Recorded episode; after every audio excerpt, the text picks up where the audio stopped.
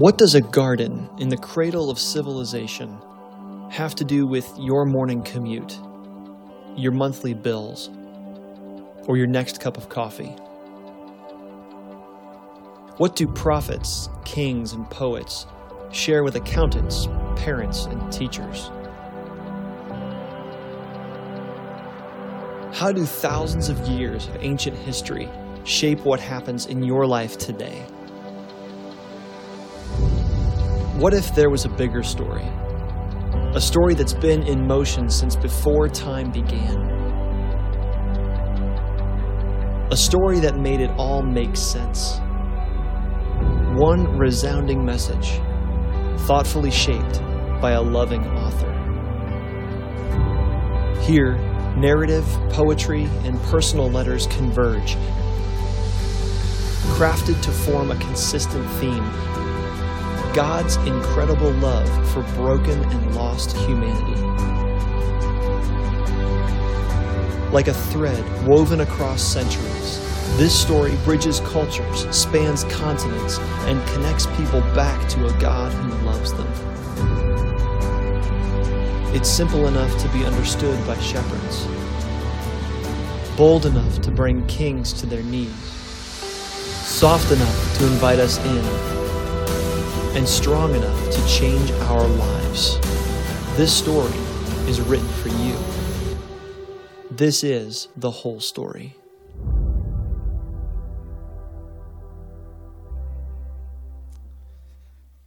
The whole story. Over the next 13 weeks, um, till the end of May, we're going to be doing the whole story. And so it is my job and our attempt to fit the entirety of Scripture within 13 weeks.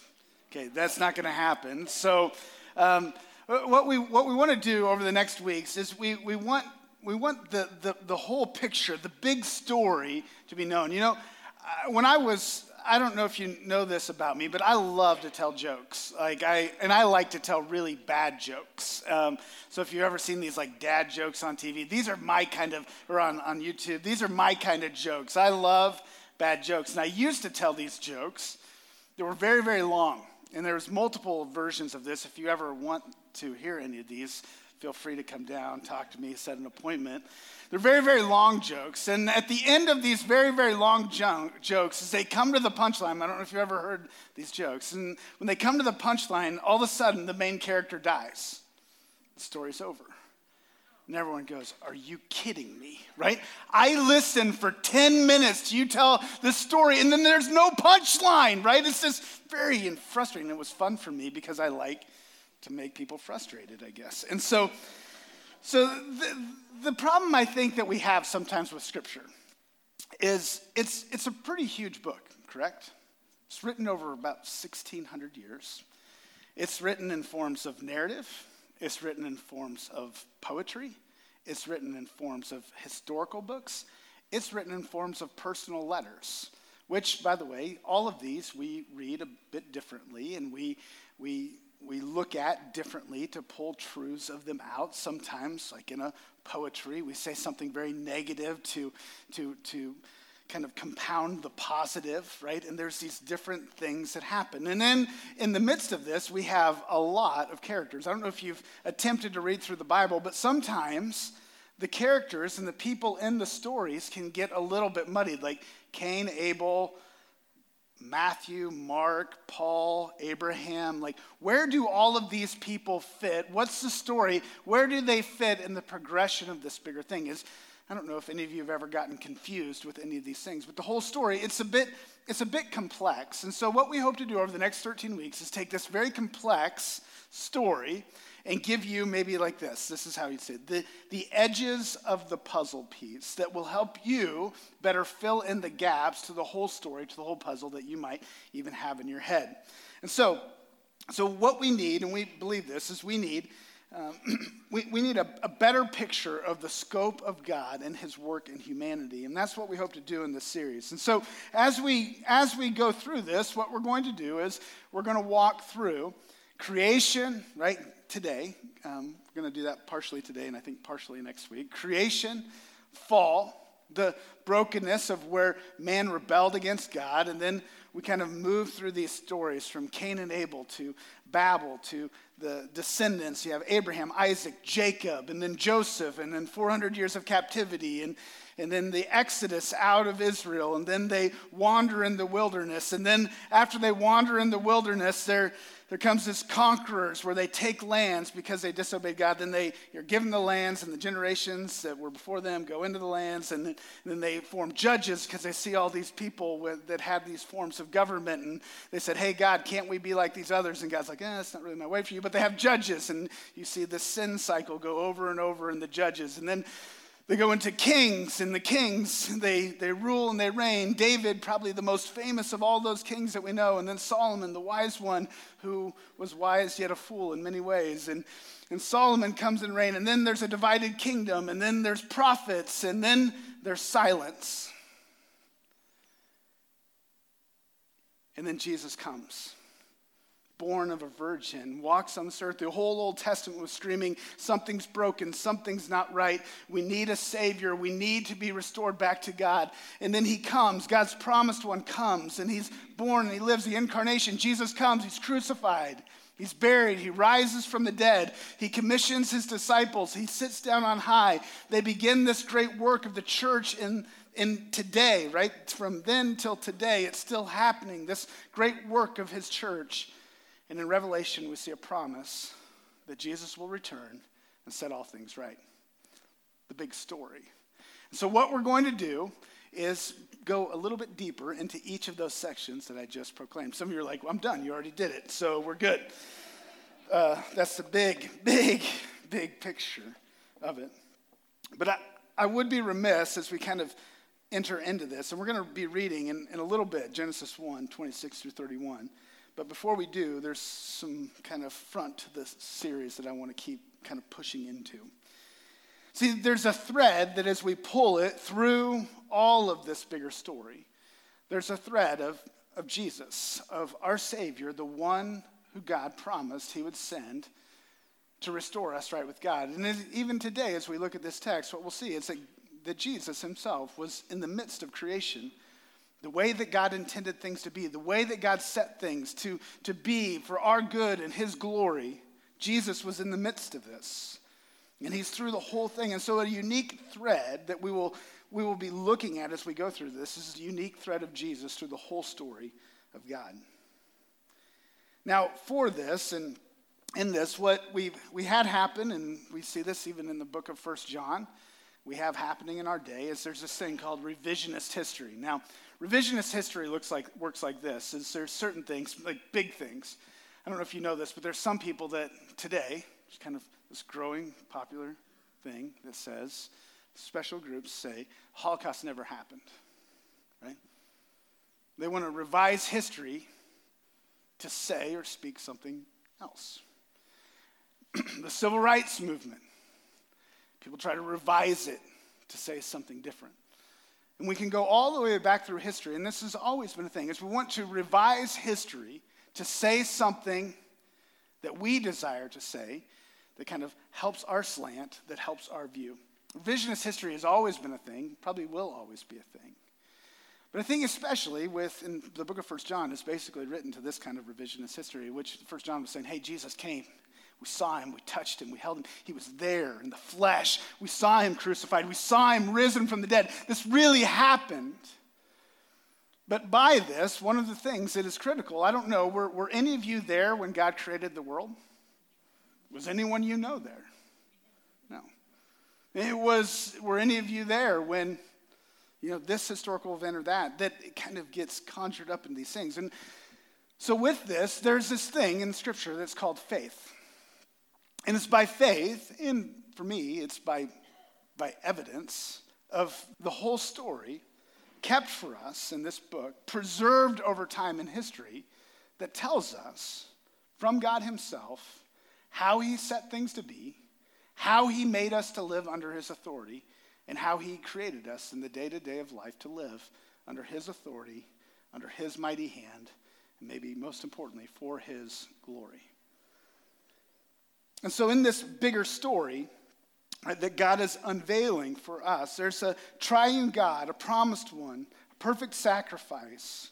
Now, revisionist history is going to try to explain away creation.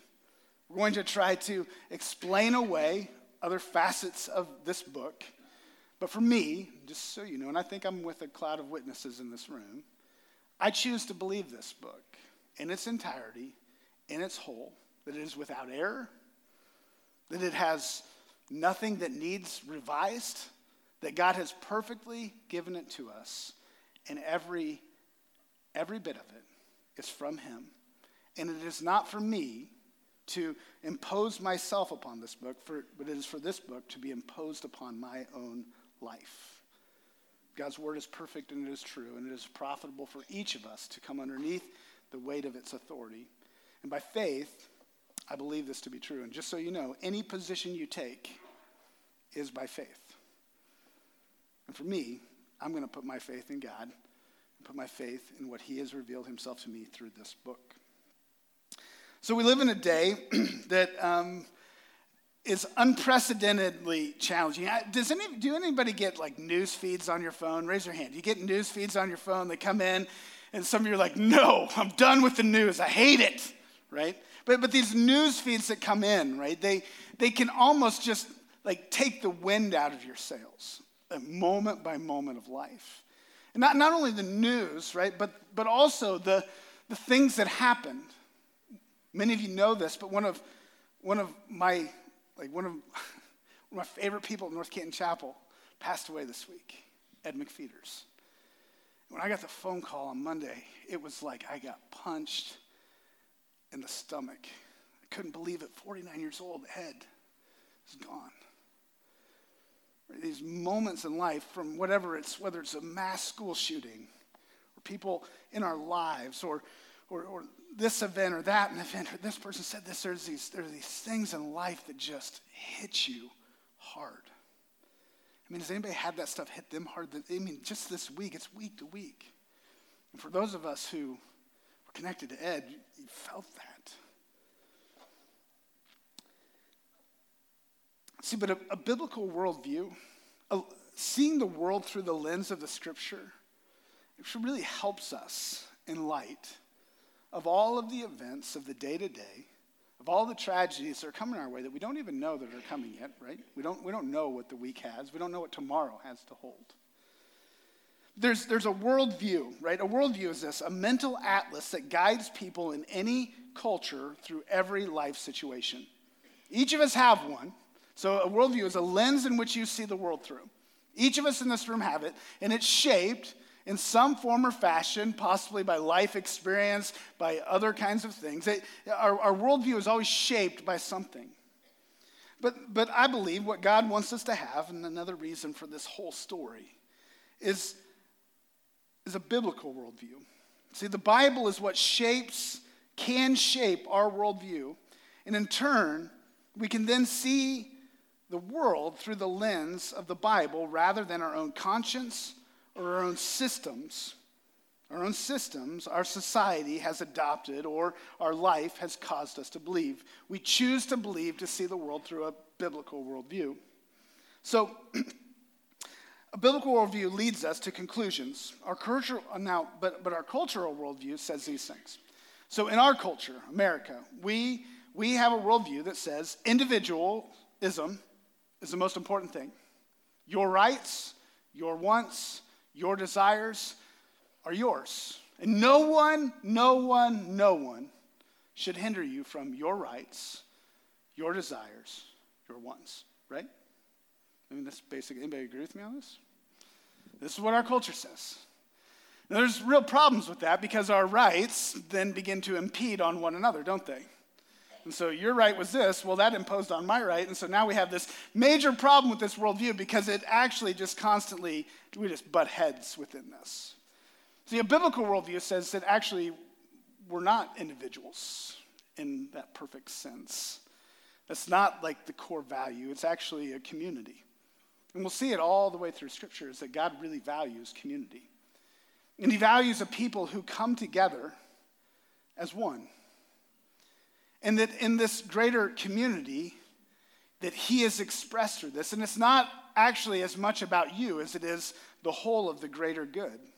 and your place and your part in this whole of the greater good directed by Him. And you are not the epicenter of that, but God and His glory is the very epicenter of that community. So, as individuals, we embrace, right?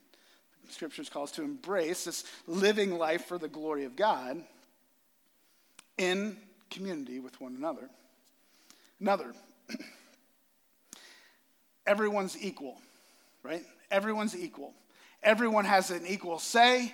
Everyone has equal rights. Everyone has equal views. Now, I agree with this. I think everyone should have equal rights, right? I think everyone should have these things. But we'll play it out like this. now, 18 year old, I'm really sorry for what I'm about to say. I think you're awesome.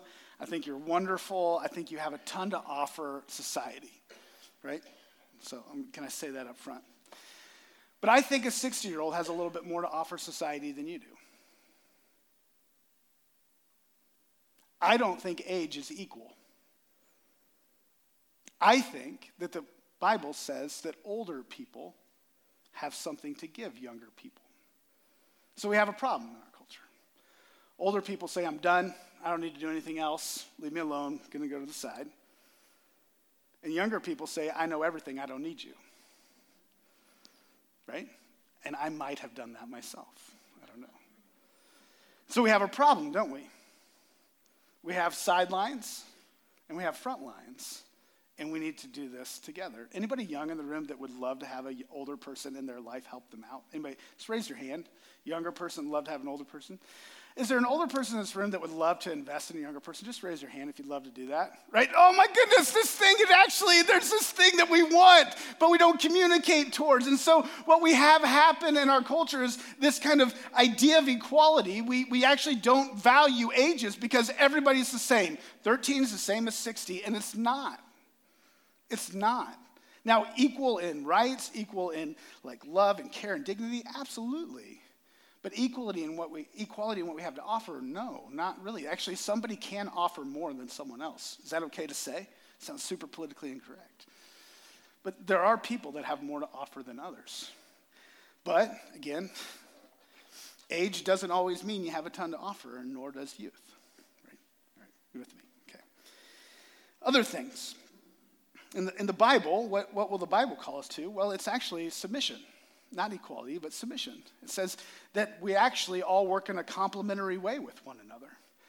Yeah, male and female, old and young, that together in community that there's this way in which we all submit underneath the divine authority of our god and we find our place in the kingdom and we find our place with one another and that, that equality really isn't the, the idea but being complementary and submitting to god and submitting to one another is this bigger ethic of god through the scriptures. Anybody with me read your bible? Do you agree with this? Say amen. Say i can get down with that. Right on. Preach on preacher. All right. I want somebody to say that I was in seminary one class one time, and a, a, guy said he, he leaned back in his chair all the time and he'd go, lean on it, right? I just want to lean on it. So it's the truth I can lean on. All right. So, so individualism versus community, equality versus submission. In our society, what we value most, this is like another look, worldview, is we really value things, don't we? We love stuff. And the reality is, is that's all of us in this room. Our culture pushes it on us so hard, we don't even know how much we love stuff. Like, I don't know how many times, like, I love my phone and I hate it, right? I want to smash it with a hammer, and then I just pick it up because I got to look at it. Anybody with me? Nobody? Okay. Right? There's these things. We love stuff. We do this with our kids all the time, like when they argue over stuff, right? Our kids love stuff and they love their stuff, and they don't like people touching their stuff. Sorry, sorry, adults, this is not just kids. You don't either, right? Don't touch my stuff. I don't like you touching my stuff because we really value it. so we say this. I, my wife's really good. She's like the best parent in our house, and she says things. She says things like, "Hey, just so you know, I'm taking this away from you because people are more valuable than things." And if you're going to fight over things, we're going to take that away until you value people more. Right? That's pretty good parenting, huh? Take notes from her. And so so, so this is true that we, we do, and, and we'll, I've seen it over and over in the church I want my stuff, I want my way, and if I have to hurt people to get it, I will. Because I value stuff, my rights, before I value people. So I can hate, I can bash, I can gossip, because I don't value people. I value stuff, I value mine. Now, there's a way to disagree, but we don't have to do it in a way that we harm people, right? Anybody with me? Amen? Lean on that. Ouch. Can't say amen, say ouch, right? Like, these. Scripture evidently says that people are, we'll get into this today, people are of, of extreme value to God. Extreme value to God. I got to keep moving here. We're running out of time fast. Whoa. God values people more than things quickly. We value tasks versus relationships. Scripture clearly says that relationships matter most, not the next task I have, the long term of building relationships. The centrality of God versus the centrality of ourselves. Maybe the most important is that Scripture teaches that God is the focal point. We are not. And whenever humanity makes themselves the focal point, we are headed toward fast disaster. So let's read together Genesis 1 26 through 31. Reads, if you will, stand with me this morning in honor of reading God's word. Genesis 1 26 through 31. says, Then God said, Let us make man in our image, after our likeness, and let them have dominion over the fish of the sea, over the birds of the heavens, and over the livestock, and over all the earth, and over every creeping thing that creeps on the earth. So God created man in his own image. In the image of God, he created him. Male and female, he created them. And God blessed them and said to them, Be fruitful and multiply, and fill the earth and subdue it and have dominion over the fish of the sea, and over the birds of the heavens, and over every living thing that moves on the earth. And God said, Behold, I have given you every plant yielding seed that is on the face of all the earth, and every tree with seed in its fruit. You shall have them for food.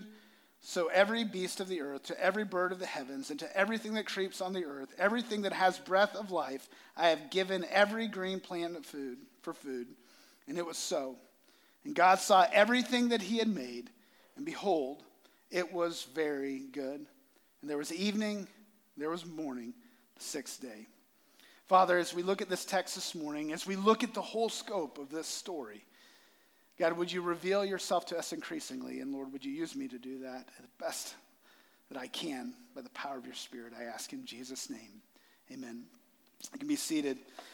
So, as we look at this text, there are some things in this text that we want to pull out. And kind of before we pull it out, there's some back text here. Now, Genesis 1, this is the creation account. Now, there's actually kind of two sections of creation accounts in Scripture. Now, when I say accounts, there's not two accounts. There's um, in Hebrew writing, it basically works like this. In Genesis 1, it's this large picture, right? It's this big scope of the creation account.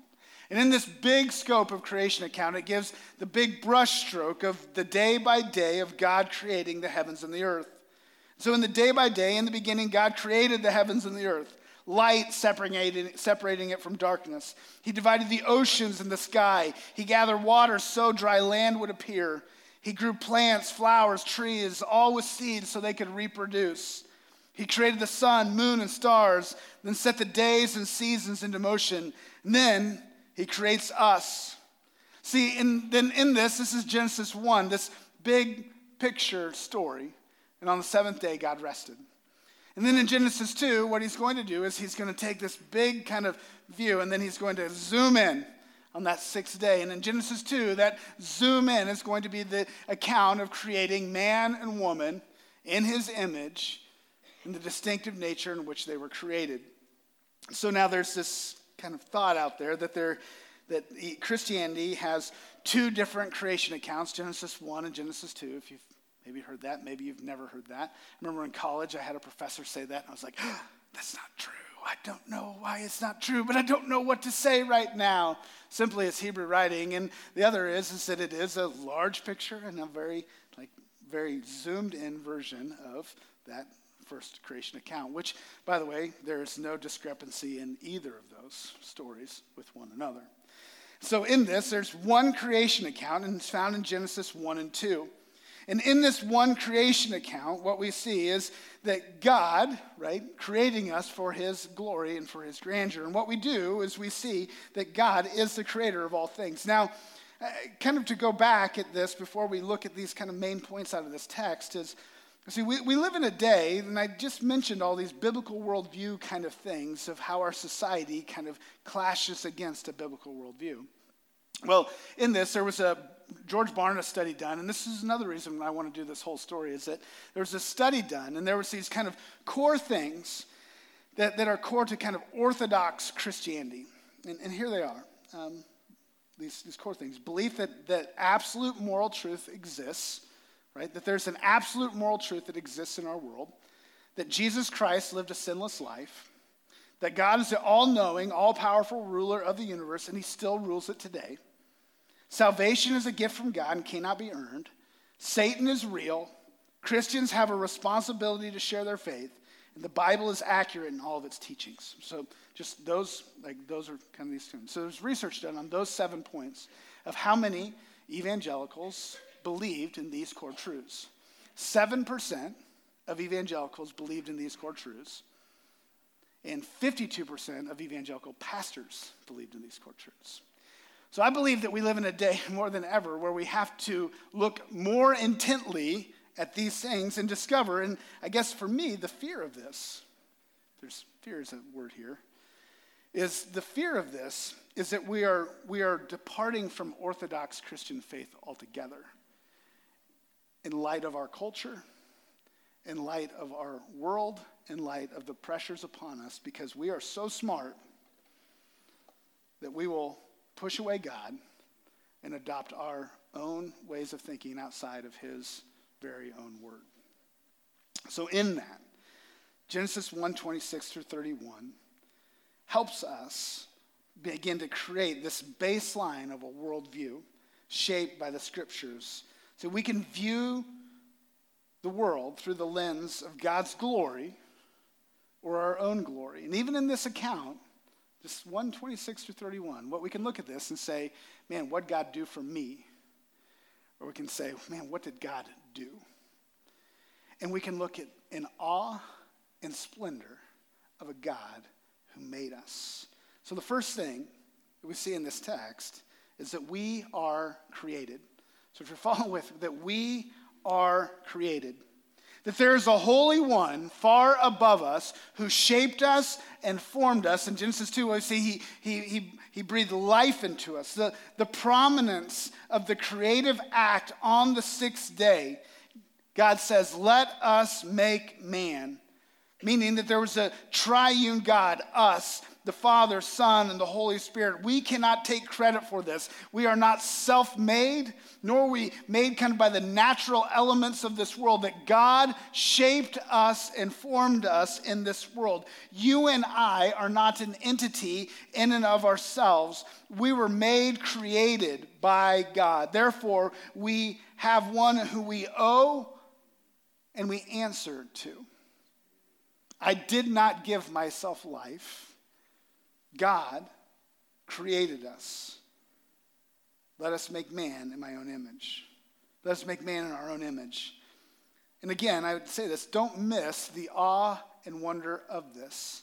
That before you were, you were formed in your mother's womb, he knew you, he shaped you, he formed you. It's amazing that God would shape us and form us and create us. And for us to deny this would be almost like this kind of Luke Skywalker moment, like this you are not my father kind of moment in life, right? Where we look at God and we say, nope,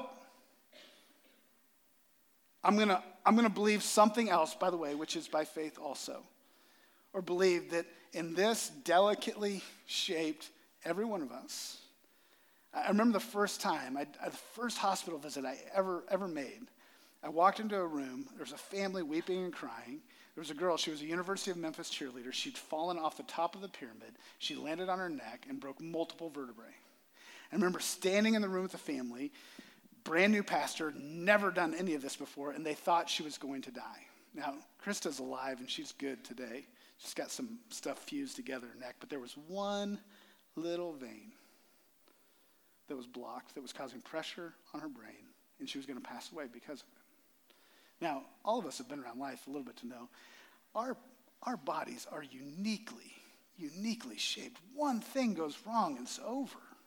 I mean, from I mean, and, and I know I'm not even like the smartest guy, but, but just for our brains to develop to be able to articulate and to do things, and for, for me to think and my hand moves, and for me to do these, all these crazy things. I mean, just put your hands in front of your face, move your fingers. It's amazing, right? That we were shaped and God created us in this way. So we are created. Second, we are image bearers. We are image bearers. See, we, we are image bearers because his imprint on our lives brings significance to who we are. And so if you're looking, wanting significance in this creation story, and we'll see it throughout the scriptures, that God gives us more significance than anyone else ever could, that we are significant in this way, that we are image bearers. And see, our significance isn't, isn't even innately in ourselves, it's in his imprint. So again, this isn't about us, this is about him. This is his imprint on our life. He says, let's make man in our image, which means built with the relational capacity with the divine. In our image, meaning that, that we have an ability to have a relationship with God. And this relational nature, the imago Dei, this uh, ability to experience a relationship with God, unlike the rest of creation. You know, so it's like these things like Disney did have it wrong. I'm, and I'm gonna, I'm sorry, like I'm not sure all dogs go to heaven. I don't know what that looks like, but I know that I know that for us, we are unique and specific. We're different. We're made with a soul in a way that nothing else in creation was to be in relationship with the divine after our like, likeness, right? In our image, after our likeness, this relational connectedness that we have with God. And it says, male and female, He created them. See, the unique nature of our distinctiveness stamped on us in this eternal DNA, the complementary nature of His creation brings us dignity and brings us relationships that complement and help us to express God not only to one another, but in worship to Him and the distinctiveness He made us. So we are created, we are image bearers, we are commissioned. See, the first commission isn't in Matthew 28, the first commission is actually in Genesis 1. And in this commissioning that He gives us, His Again, this is the big point of Scripture, and we're going to see this throughout. His voice deserves obedience. Say that again. His voice deserves obedience. So he says, Be fruitful and multiply, procreate, reproduce, fill the earth and subdue it take care of it and use it, right? So fill the earth, subdue it, take care of this world and use it. And so this isn't some kind of like, like anarchy upon the earth. This is just like we're caretakers of, but we get to use it for ourselves from natural resources to all that God made in this world to help support us in life, right? That he says, go after this, use it. After so fill the earth and subdue it. Take care of it and use it. Have dominion over every living thing, that we have dominion over all the elements. And it goes into specifics like the fish, right? By the way, I caught a fish this week and it was really fun. And uh, this text told me that's cool. And so, so we, and I subdued it, right? And uh, I had dominion over it and it was delicious. And uh, so, so we have dominion over every living thing, that we have dominion over all the elements of this world. See, this is a fantastic distinction of humanity. It displays proof of our uniqueness and proof that God wants to use us in a very, very special way, unique to all of other creation in this world. Meaning that we have work to do, even when everything was right. Right? In creation, there's, there's, no, there's no corruption, there's peace. God and man are connected. And even in this kind of original intent. We have purpose. We have work. We have ways in which we live underneath the voice and the direction of God. I'd say this, and I'd say it over and over again. The voice and direction of God deserves our obedience. Half obedience is disobedience. We'll see it throughout the story of Scripture. Late obedience is disobedience. But hearing his voice always deserves obedience because there is no other supreme voice in which we must listen to than his. So we see that we are created, we are image bearers, we are commissioned, and we are unique. So we are unique. As a whole, right? All of us together as a whole, we are unique and individually for his glory. All else in creation was good. So as he goes through the creation account, he says, In the beginning, God created the heavens and earth, and it was good. Light was good. Ocean and sky, good. Waters and dry land, good. Plants, flowers, trees, good. Sun, moon, stars, good. Man, woman, humanity. The end of the day, he says, This is very good. Speaking to the distinct nature. And so he says, Behold, which every time you see the word behold in Scripture, it should be this kind of one where your eyes open bigger right? This, this moment where everything becomes a little bit sharper. I need to pay attention to this. Behold is this kazah, right? It's this, this, this word that kind of pops out on the page. And this, this word is one who says, Look at this closely. Behold, it was very good. See, this is the, the, the distinctive marker of our uniqueness for his glory, is that God made us unique that we might glorify him and be the object of his affection for all time and eternity. We are unique. So we are created, we are image bearers, we are commissioned, we are unique. And so, in this, what we see in this original intent, and just so you know, this week is going to be the only week where we don't have kind of this kind of broken part of the story. I kind of tipped into it this morning, but, but as far as Genesis 1 26 through 31 goes, is everything is well. All is good. God made all of these things. It was wonderful. It was all good. It was all very good. God made everything perfect.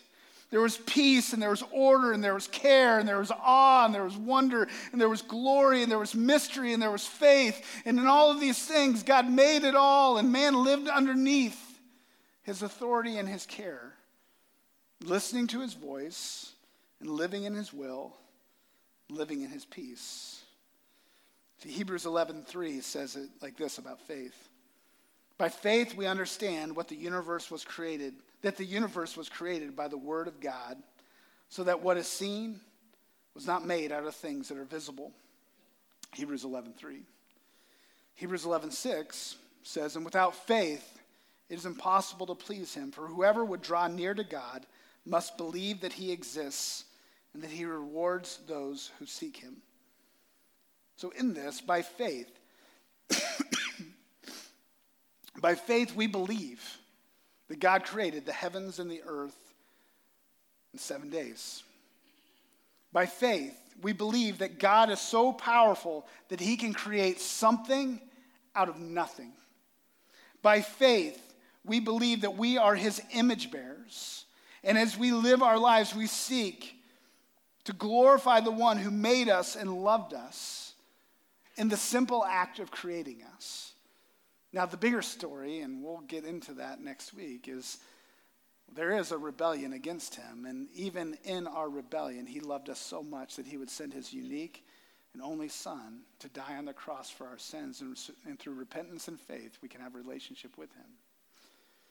But see, in this big story, and in the beginning, God created everything beautiful, perfect, and at peace. And so, might we, as we begin this journey of looking through the whole story, and we're going to come back to Genesis 1 multiple times as we go through this. As we look at this big story, might we never forget that we are created. Each and every one of us in this room, we were created. That not only were we created, but we are image bearers. that the imprint of the divine is on us in a relational capacity unlike any other of creation. Might we never forget that we are commissioned. We have a commission under us today, but the original intent of commissioning was for us in community to care well for this world together. And may we never forget, may we never forget that we are unique meaning a special object of God's affection with a purpose and a meaning in our lives, individually and collectively together, for His glory. I asked, I was with my, my dad this week, and my dad taught me a lot about the Bible. And so we were sitting, I said, Dad, I'm preaching on Genesis 1 26 through 31. I said, What, out of that text, what is something that you just think everybody should know? So here's a word from you from my dad, hopefully from God. He goes, Ryan, I think we've simply lost awe and wonder. And he goes, if you could just tell people that they need to have more awe and they have, need to have more wonder of God in their life. Because when we lose that, I think we just begin to focus on ourselves all the time. So, I guess in conclusion today, do you have awe and wonder of the one who creates all things? Or have you lost that somewhere in your life? And maybe today, simply in response to this text, to what God has said, you just simply say, God, you are amazing. God, restore back in my life awe and wonder of you. And even in the things that I don't understand, I can't comprehend, maybe just simply say things like, God, you're far greater than what my mind can even think of. And in that, I am in wonder and awe of you. Let's pray together. Father, would you restore in us the awe and wonder of what you have done through creation. God, we believe that you shaped us and formed us, that you made us unique. And Lord, we believe that we were made for your glory and your will, your good purposes. Lord, as we go through this series, Lord, would you, would you shape a worldview in us that sees our world through the lens of your scripture and our lives through the lens of your scripture? our lives underneath your mighty hand and your power and your authority. Lord, restore to us awe and wonder for you. And in our awe and wonder, God, would you lead us to uniquely living our lives to bring you glory? The one who made us, shaped us, and formed us. Lord, your beauty your splendor is beyond what we can fathom. One day, Lord, it will be a reality. We will see your splendor, your glory, your wonder. But Lord, would you increasingly open our eyes to see it in this world as you make us new in you? We ask this in Jesus' name. Amen.